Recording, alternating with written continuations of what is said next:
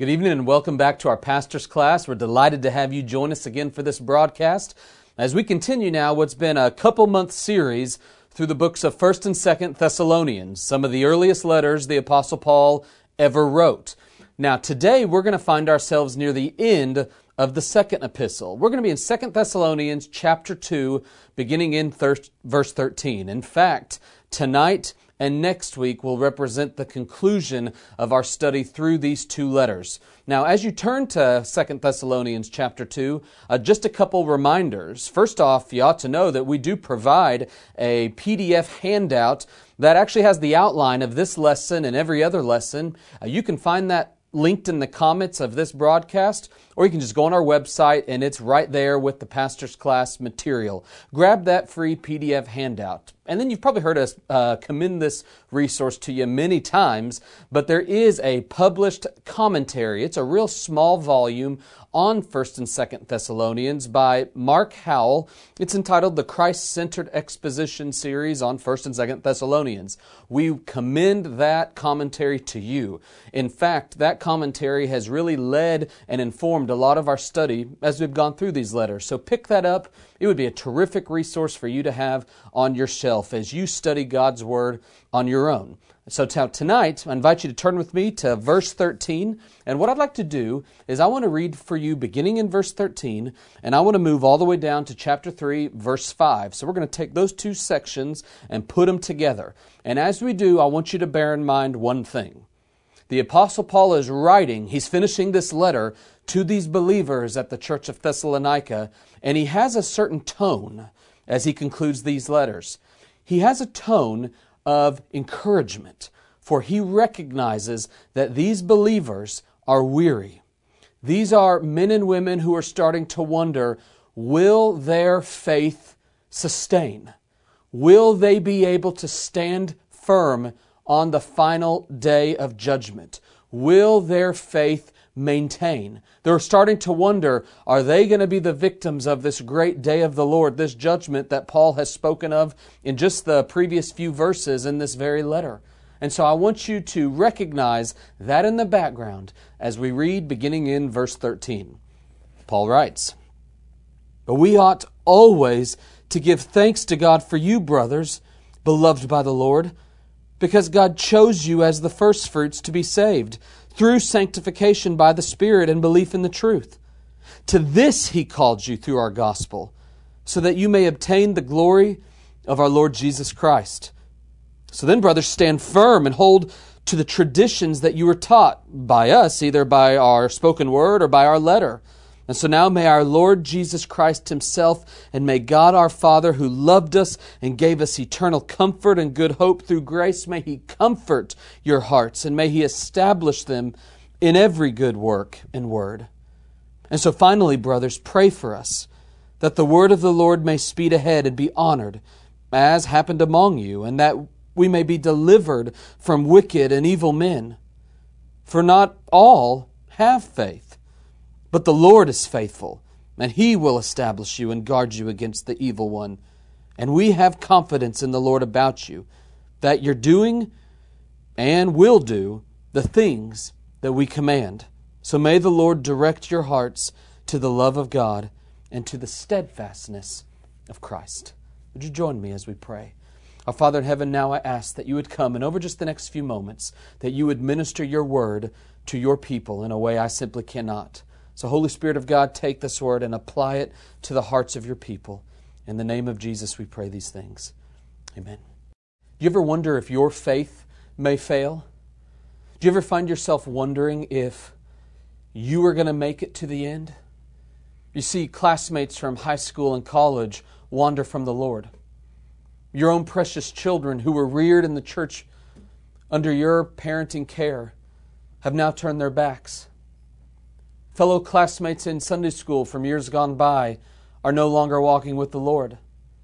There's even notable examples of well known ministers of the gospel, so called anyway, who have since turned their back on the Lord Jesus Christ. And it can't help but make you wonder Am I next? Is my faith going to fail? Or am I going to stay strong? If that's you, I want you to consider a story, a true story of a well known Australian pianist, a musician, who was assisting in leading evangelistic crusades in the early 20th century.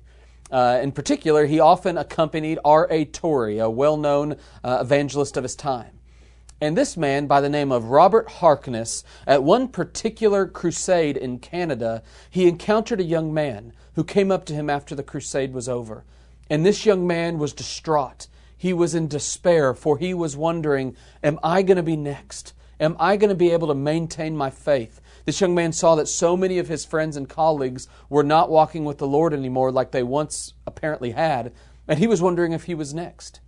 And this musician, this minister, Robert Harkness, he was overcome with pastoral concern for this young man. And so after the crusade was over, he decided, I've got to do something to encourage men like this boy who was wondering if his faith would fail. And so he did what any musician probably would do.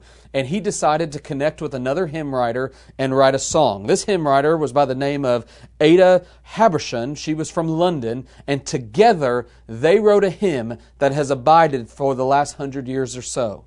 And that hymn you and I know well. In fact, we've even sung it at Hickory Grove called He Will Hold Me Fast. The lyrics have been updated by a man named Matt Merker, who actually is based out of Washington, D.C. to this day. But this is a song whose words have encouraged me time over time, time without end. This song has been of encouragement to me. When I fear my faith will fail, He will hold me fast. When the tempter would prevail, Christ will hold me fast. And then the song continues into this refrain He will hold me fast. Oh, He will hold me fast. And I wonder, do you believe that? Or do you find yourself, as so many do, looking within for your assurance of salvation? Do you find yourself resting in your own goodness? And then when you start to recognize that you're not half as good as you'd like to fancy yourself to be, your faith starts to crumble. Your assurance starts to get weak. And you start to wonder, am I going to drift with everybody else? I wonder today, are you concerned about whether or not you're going to persevere to the end? The Apostle Paul was speaking to a crowd just like you and just like all too often me. Men and women who wondered, would they make it to the end? Would they be able to sustain the attacks of the culture? Would they be able to stand firm in the midst of a pagan culture of Thessalonica? And all the more, we are finding ourselves in similar situations. Will your faith maintain? Will it stand firm when it is no longer neutral in your workplace? Will your faith maintain when the person you trusted more than anybody else in your Sunday school class falls away? Will your faith stay strong if your marriage falls apart because your spouse is not the person you thought they were and is not following the Lord as you once thought? Will you stay? And what I want to do today is through the inspiration of the Holy Spirit in Apostle Paul's writing to the church at Thessalonica, I want you to see three simple ways the Lord Jesus Christ will hold you fast. Indeed, I want the title of that song to be the theme of this message, for I see it as the theme of this text. Brothers and sisters, take it to the bank. He will hold you fast. And I want you to see three simple yet profound ways he does this. Number one, if you're taking notes, I want you to mark this down. We're going to see this at the beginning of chapter 2, verse 13. Number one, just remember, he saved you. He did. Look with me, if you will, at verse 13. He says, We ought always to give thanks to God for you. So the Apostle Paul is saying, I'm thanking the Lord Jesus Christ for you, church at Thessalonica. Why? Does he say next, because of all the wonderful things you've done, all the terrific ways you've been an encouragement to me? He could have, but notice what he says. He says, We ought to always give thanks to God for you. And then he starts to say, Brothers, beloved by the Lord, because God chose you as the first fruits to be saved through sanctification by the Spirit and belief in the truth. To this he called you In other words, the Apostle Paul is making very clear, brothers and sisters, we thank the Lord because the Lord Jesus Christ did for you what you could never do for yourself. He saved you. And He drives these nails. In fact, I see several nails that He just drives in to remind us you did not save yourself. You do not have to do anything to save yourself. This was uniquely and exclusively a work of God Himself. This is God doing for you what you could not and will never do for yourself. And see the weight of the wonder of this truth that God saved you. The first thing He says is, You are beloved by the Lord. In other words, just remember, He loved you before you loved Him. We love because He first loved us. John says elsewhere. I want you to see that the Lord Jesus does not love you because you're lovable. You are not, as the Apostle Paul says, beloved by the Lord because of all the ways you love Him. He does not love you because of the way you've cleaned yourself up. Right now, in your own living room, as you are watching this tonight, He does not love you for anything you have done. You are beloved by the Lord because what does the Apostle Paul say next? Because God chose you. Now, that is a weighty and oftentimes unnecessarily controversial thought. But I want you to see He doesn't just love you, now see the weight that He chose you. The Bible routinely uses this language of choosing, wherein the Almighty Sovereign God of the universe, He sovereignly chooses His people. Now we see this as early as the people of Israel, where he comes and he chooses out of all the nations that have turned their back on him a people for himself. He sovereignly elects, the Bible says, the people of Israel. And then you see this language be carried through through the New Testament, the Apostle Paul uses this language. Jesus himself uses this language. Peter uses this language. You see it all throughout the Bible. John uses this language, and you're going to see this strange concept that God, in his infinite wisdom and sovereign otherness outside of time and space, it says he chose us in Christ before the foundation of the world. When God comes and saves a man, it says he saves a man based off his unconditional, loving choice. We see it right here. You can't get around it. God chose you as the first fruits to be saved. He chose us. He called us out of darkness into wonderful light. And so don't let your mind go too far and start wondering about choosing versus not choosing and how all that works. I want you to just simply rest in the fact that if you right now are trusting in the Lord Jesus Christ, if you have repented and believed, if you are clinging to faith in Christ today, take heart, dear brother and sister. He knew you before the foundation of the world. He has called you out of darkness into wonderful light. And uh, in the mystery of His divine providential will, the scripture makes clear in many, many places, you can't get around this word. He chose you. He has called you. And, brothers and sisters, take heart. The one who chose you is the one who's going to keep you. And we're going to see just how he does that as we continue through this text. He loved us, he chose us. I want you to see another layer. He sanctifies us. He sanctifies you. He doesn't just save you and then wipe his hands clean and let you do what you want to do. The Bible says next, through sanctification by the Spirit and belief in the truth. In other words, when God saves you, he changes you. That word sanctifies means set apart. From the beginning of time, God ordained that He would take you, dear brother or sister, and set you apart from the world. He would make you into the image of His Son. He would change you from the inside out. This is the word sanctification. In fact, Paul told us in his previous letter to the church at Thessalonica, 1 Thessalonians 5, verse 18, he says, This is the will of God, your sanctification. And so, right now, if you're sitting at home feeling stagnant, feeling spiritually just bleh, I want you to see that that is not the will of God for you. He has ordained that you will be slowly but surely transformed into the image of His Son. And if you have seen no evidence of change, if you're watching tonight and you just feel like you have been stagnant at best and backsliding is probably the better descriptor, the Word of God does not offer you assurance. In fact, the Word offers you a word of warning that you must heed this warning, that you must recognize if any man thinks he stands, take heed lest he fall. He is calling you right now to not harden your hearts. He is calling you to turn from your sin, to cling to the Lord Jesus Christ, and watch the Lord Jesus change you from the inside out. Brothers and sisters, He loves you. He chose you. He sanctifies you. Take heart again. He calls you, verse 14 says. Look at verse 14.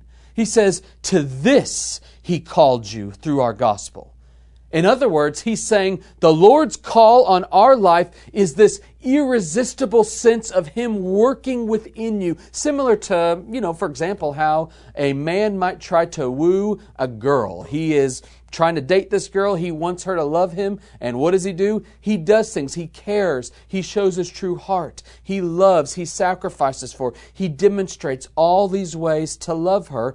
And in so doing, he woos her heart. He starts to draw her in. It is out of the abundance of his loving compassion and care for this individual that he calls this person to himself. And this is, in a very limited way, an analogy of how the Lord Jesus Christ calls us. He calls us, of course, through the proclamation of the gospel, but he is calling your heart, which explains why you heard the gospel so many times before you actually believed it. It might have been interesting. It might have been perplexing. It might have even been a curiosity to you. But there came a point where it's as if the scales fell from your eyes, and you at last responded to this great clarion call, and you saw Christ for who he was, and now you see him as glorious and wonderful. Because at last he called you in such a way that you, and finally, in truth, came. This is what He has called us to. Now, I want you to see what His ultimate calling is for. He doesn't just call you to be saved and to just kind of enjoy, you know, you've heard it before, fire insurance this side of eternity. He has called us to glory. Because look what it says in verse 14, the end of it. He says, so that you may obtain the glory of our Lord Jesus Christ. Obtain the glory of our Lord Jesus Christ. In other words, He has destined for you and for me wonderful, unspeakable, unmatched glory. The Bible uh, refers to this as eternal glory in heaven. The theological word is glorification. And bottom line, it means this you and I were made for paradise. We were made for utter and perfect communion with God. It was all broken in the Garden of Eden, but that day is coming where we will be reunited with Him in glory and we will at last obtain in full what we have tasted in part. And so take heart, dear brothers and sisters. If you are fearing that your faith may fail, take it to the bank. He saved you. And he who began a good work in you, he will bring it to completion. For he loved you, he has chosen you, he sanctifies you, he calls you, and thanks be to God, he will one day glorify you. That's number one. He saved you. But I want you to see a second nail that we need to nail into the, uh, our hearts and recognize this great, wonderful, glorious truth. Number two, take heart. He didn't just save you, He sustains you. For look with me, if you will, at verse 15. He says, So then, brothers, stand firm, hold to the traditions that you were taught by us, either by our spoken word or by our letter. Now, how does the Lord sustain us? Well, we see in this verse right here that one, well, two significant ways He sustains us is first off, He sustains us through His Word. He calls these men and women, in light of this wonderful reality of God saving them, He says, stand firm. Now, how do you stand firm? He says, do it by depending 100% completely on my word. He says, hold fast to the traditions. Now, when he says spoken by us or by our letter, He was an apostle of God, inspired by the Holy Spirit. So I'm not telling you to hold fast to my letter or to my words. Don't hold fast to our pastor's letter or our pastor's word. We are but men. We are mere mortal shepherds. We are not inspired by the Holy Spirit of God. But Paul was, the apostles were, and God spoke through these men to give us this book we have. And so when Paul says, hold fast to what I've written and what I've said, he is saying, hold firm to the Bible. And so today, I just want to plead with you. If you feel spiritually stagnant, spiritually dry, if you are just wondering where the Lord is, I, I want to ask a candid question to you. To what extent are you wrestling with the Bible? Can you, in, with integrity, say you're in it daily? Can you, with integrity, say you are seeking, no matter how hard it may be, to hide it in your heart? Can you say that to the best of your ability, you are saturating yourself with God's Word? I plead that you give yourself to this effort. For when a man or when a woman gives themselves to the Word, watch it. It's like going to the gym. You may not feel an immediate change overnight, but over time there is going to be an effective change within you. It will change you. The Lord sustains us by His Word. I have to fight every morning. I'm one of your pastors, and I have to fight every morning to get up and get in the Bible. But ask my wife without fail, my morning begins with a cup of coffee and at my desk at home with the Bible open before me. There are days that it is sweet and wonderful and glorious. And there are other mornings where I am just trying to stay awake. Nevertheless, I have recognized that there is more valuable thing I do in my day. For on those days where I fail to saturate my mind and heart with God's Word, I promise you this my faith begins to fail. I promise you this my heart begins to wander. I confess this to you. My mind begins to fall victim to those fleshly tendencies every one of us has. And so I must fight this fight of faith daily. Stand firm, dear brother or sister, by giving yourself to God's word and watch Him sustain you by it. Moreover, we see that He doesn't just sustain us by His word, He also sustains us by His grace. Look with me, if you will, at verses 16 and 17.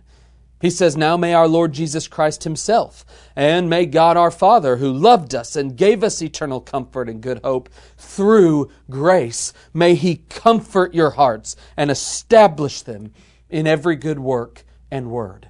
In other words, what the Apostle Paul is saying is, after telling us to stand firm in verse 16, he just breaks out in this prayer and he says, Now may God do this. In other words, the Apostle Paul understands our hearts. He understands that you may hear Kyler say, Hey, stand firm by being in the Bible. And deep down, you're thinking, You know, I've tried that. I've tried to get through this, but it becomes drudgery. And this is why the Apostle Paul, his very next breath, what does he do after he tells us to stand firm in the Bible? He breaks out into prayer.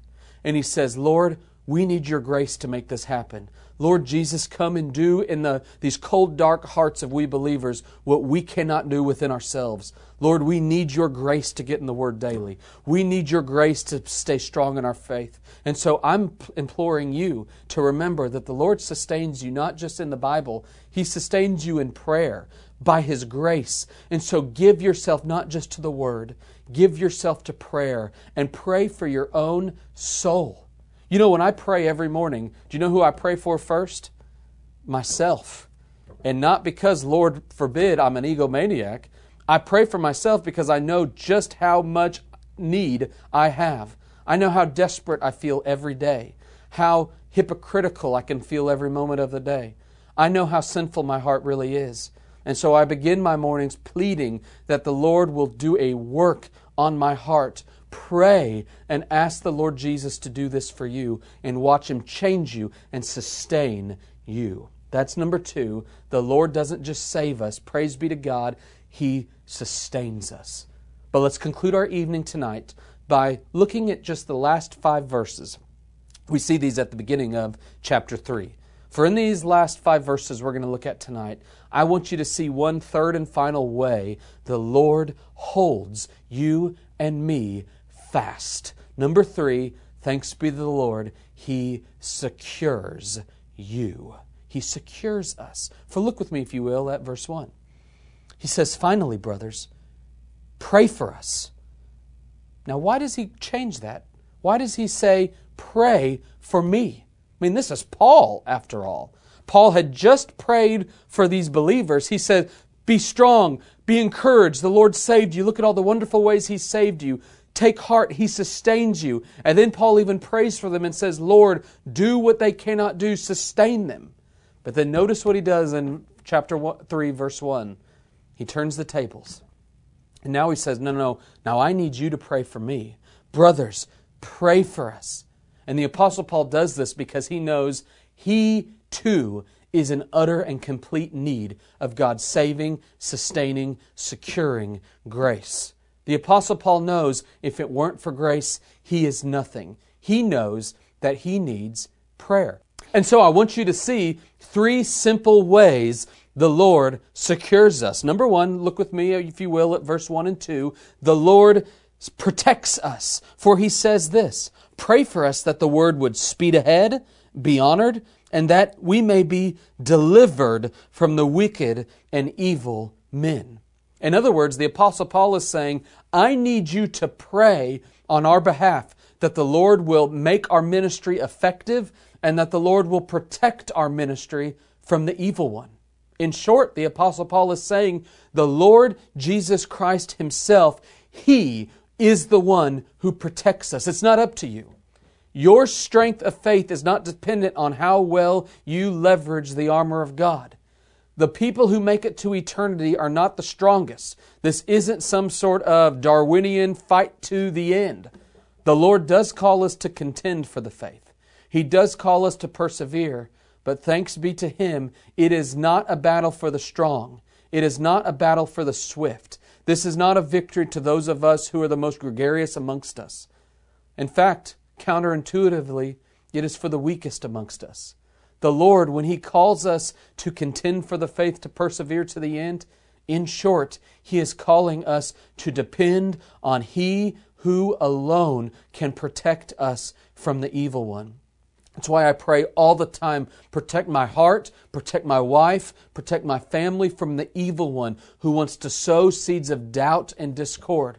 Oh, protect our church, Lord, from the evil one who would love to sow disunity. Protect our nation from the evil one, O oh God, who would love to sow seeds of falsehood in this people. O oh God, protect us from the evil one. And the Lord Jesus Christ Himself is the one who can deliver us from wicked and evil men. He protects us. Moreover, I want you to see He preserves us. He is the one who actually keeps us in the faith till the end. I want you to see this. There are many people who make professions of faith, but back away from it at some point in their life. What do you make of that? And what do you do on that final day when I stand before the Lord and you stand before the Lord, and by God's grace we spend eternity with Him? What do we say on that final day? Do we say, Lord, thank you for saving me, but be encouraged that I stayed strong? Be encouraged that I did not fall for those wicked schemes. Lord, you should be grateful that I stood firm, that I passed the test. Lord, you should be thankful that I had enough stamina to finish the race. Lord, look at me. I made it. The Apostle Paul recognizes that there is not going to be one ounce of self congratulation on that final day. For look with me, if you will, at verse 3. What does he say? The Lord will establish you, and He will guard you against the evil one. In other words, the Apostle Paul recognizes that when that day comes for us to stand before this great judge of the universe, we will have nothing to commend him. We will not say, Lord, we made it, we did it. On that day, we will fall on our faces, we will cast our crowns at his feet, and we will say, Oh, Jesus Christ, it is but by your grace, both in saving us and sustaining us to the end, that we are secured salvation. In other words, from top to bottom, start to finish, all around, all glory will be his. This is why I love the last verses of the book of Jude. It's his great doxology at the end, a benediction of sorts, where he says, Now unto Jesus, who is able to keep us from stumbling and to make us stand in his presence with great joy.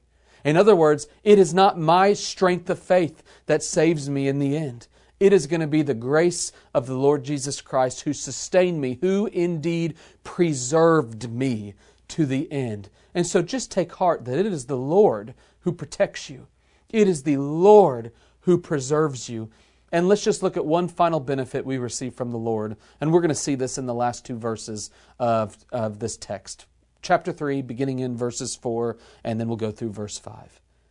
And we have confidence in the Lord about you, that you are doing and will do the things that we command. So may the Lord direct your hearts to the love of God and the steadfastness of Christ. Why is Paul so confident? Why is he so confident that they will do and are doing the things he commanded? Because the Apostle Paul recognizes that number three, it is the Lord who empowers us. It is the Lord who enables us to do that which He has called us to. He calls us to do His will and He empowers us to fulfill His will. In other words, we are from start to finish one case of grace.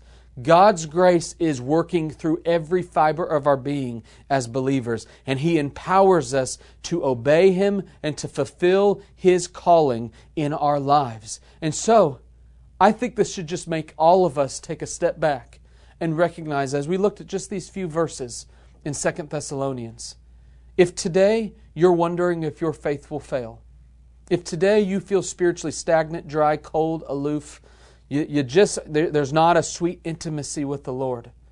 May I encourage you to do just a few things as we close and I pray for you tonight. The first thing I want to commend to you is just to consider anew with me what the Lord has done for you. Write down, if you haven't already, just jot it down and go meditate on it tonight and this week. The glory of the fact that the Lord has saved you. He loves you. He chose you. He sanctified you. Oh, He called you and will glorify you. Glory in that fact. I want you to just mark down and take heart in the fact that the Lord doesn't just save you, He sustains you. He is the one sustaining you right now. And thank Him for His word. Thank Him for His grace to come before Him in prayer. And give yourself to this word and give yourself to prayer. And then just fall on your face and thank Him for securing you to the end that He is the one that is protecting you, preserving you, and empowering you to finish your calling, to finish this race this side of eternity. I want to commend to you just to reflect and chew on. The biblical word is meditate on these wonderful realities. And then I want to encourage you, once I pray and this broadcast ends, I want to encourage you to go over to YouTube. Just type in YouTube and go search the song he will hold me fast. Keith and Kristyn Getty have a terrific uh, uh, edition of it. I would encourage you to go listen to it as an example. And just prayerfully meditate, worship alongside, sing those lyrics, and praise our Lord Jesus Christ, who alone will hold us fast until the end. Would you join me as we pray to that end? Our Father in heaven, now I ask that you would come and that you would minister this word in a way I simply was unable to. Lord, forgive me for all the ways that I am not clear. Forgive me for all the ways that I am a hypocrite. Lord, forgive me for all the ways that I don't even trust that you are holding me. And so I need you to minister this word to my heart as I need you to minister it to these brothers and sisters gathered here tonight. And would you remind us anew by the power of your Holy Spirit that it is you alone who saved us, it is you alone who sustained us, and it is you alone who will secure us to the end. And so may we glory in that truth till that day comes when we at last see you face to face and we praise you forevermore. In Jesus' name we ask this. Amen.